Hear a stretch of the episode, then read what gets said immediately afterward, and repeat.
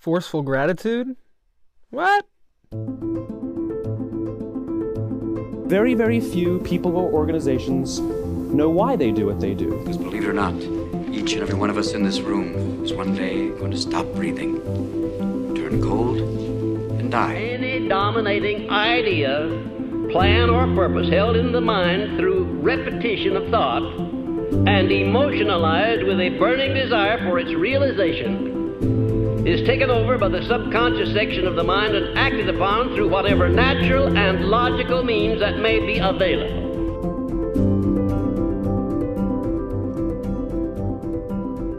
For the past 21 days of a 30 day challenge I'm doing, I am going by the three steps of gratitude, reducing and subduing ego, and then prayer within the spiritual, you know, faithful part of my life.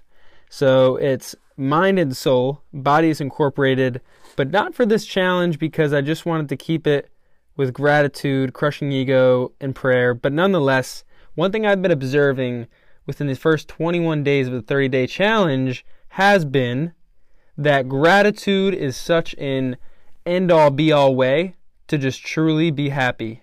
It is a great way to live your life. And for me, there are times within this month when I didn't want to be grateful.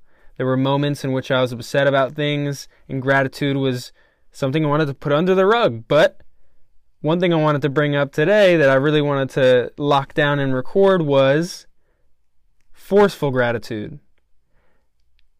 Oftentimes, if you just take the first step and build the momentum to be grateful and to get your swings in and, and get in the batter's box of hitting gratitude out of the park, more often than not, you'll end up hitting a grand slam with it because you took the first initiative to do it. And you cannot be upset when you're grateful. There is no way. So sometimes you have to force yourself to do it. Oftentimes they say motion uh, changes emotion.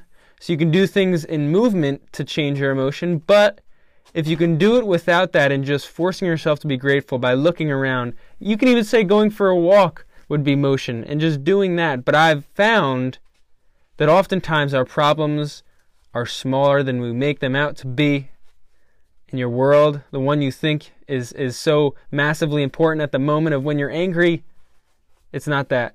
And gratitude opens up your mind and your world. Um, so that's something I wanted to note. And if you needed to hear this today, Hope the voice memos leaked it through your ear and it got to you. Um, yeah.